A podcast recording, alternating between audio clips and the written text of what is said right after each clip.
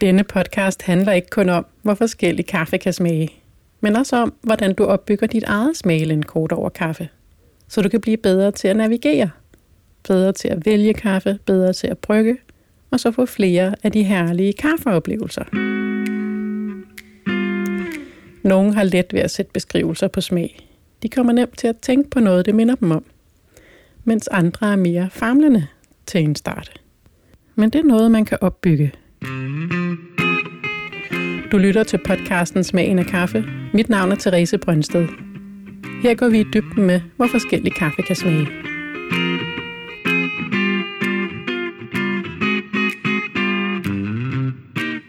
Næste afsnit handler om at kortlægge efter smag.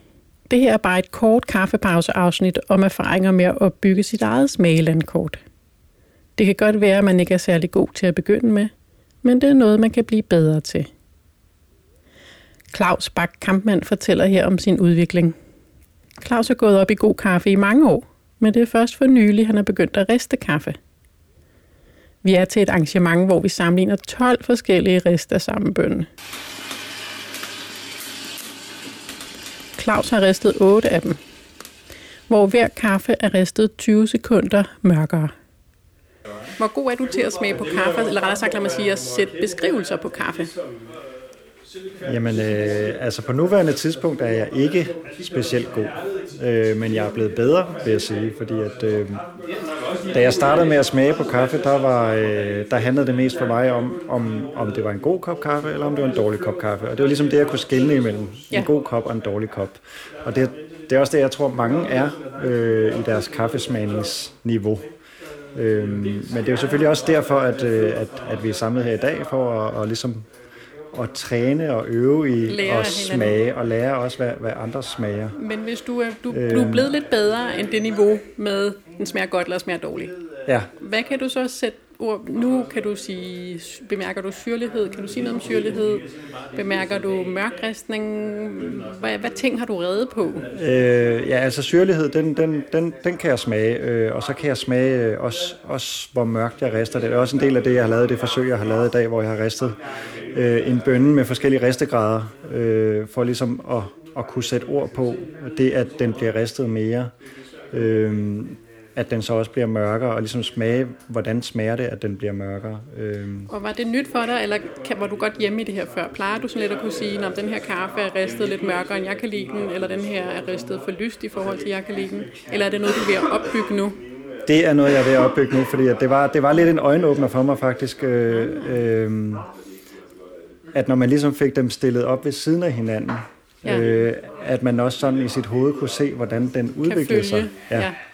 Øhm, og det giver meget god mening, når man smager det. Øh, ja. Men det er svært at sætte ord på endnu for ja. mig.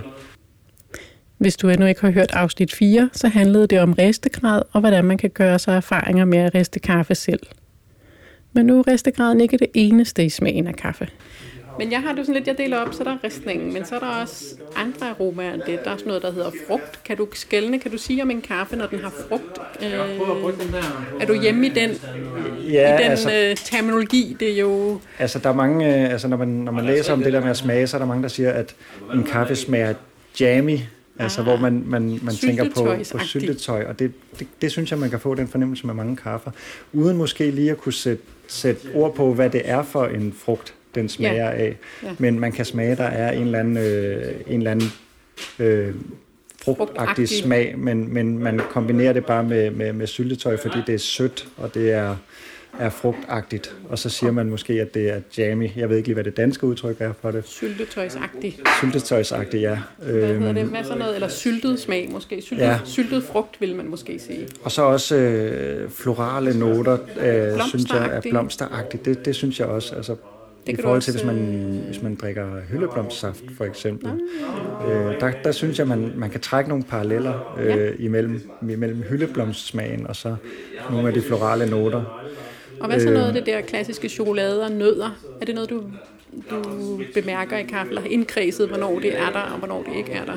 Øh, ja, altså det, det synes jeg er med til at give kaffen mere krop, øh, at, at der ligesom er. Men det kommer også lidt an på, hvad for en bønne det er, man sådan sådan rister, øh, hvad det er, man lige øh, finder i kaffen. Øh, men den bedste kaffe for mig, det er, det er noget, hvor der er lidt af det hele.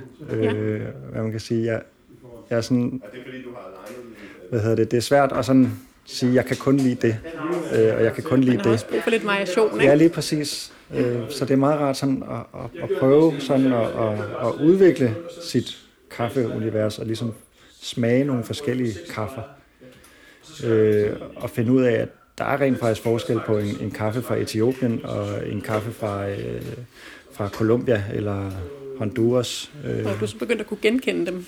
Ja, lige præcis. Lige præcis ikke? Og det er jo også i takt med, at man, man, man, man læser mere, og man lærer mere. Altså, fordi man er nødt til at, at, at lære også de karakteristika, der er ved de forskellige kaffer fra de forskellige regioner, for også at kunne sætte ord på, hvad det, hvad det er, de forskellige kaffer smager af. Mm. Øhm, har du fulgt med i min kaffepodcast? Jeg har fulgt med i min kaffepodcast. Jeg har, jeg har ikke hørt alle sammen, men jeg har hørt, øh, jeg har hørt nogle af dem. Er der noget af det, du kunne bruge til at blive bedre til at sætte ord på, hvad du smager? Øh, ja. Øh, altså, jeg synes, det, jeg synes, altså, jeg synes, alt det omkring at smage og, og hvordan man smager, det, det, det er ret interessant. Øh, og så synes jeg også, det er interessant det der med, at det, mange gange er det jo subjektivt, hvordan man, man ja. smager. Så, så oplevelserne, selvom man sidder og smager på det samme, så kan oplevelserne være meget forskellige. Det er vigtigt at, at vide, før man, så man ikke føler sig så forkert, når man ja, ikke lige kan smage det, der står ude på posen. Ja, der er masser af udforske med smagssansen i kaffelandskabet. Jeg er på trapperne med afsnit 7 om at kortlægge 58 forskellige kaffer.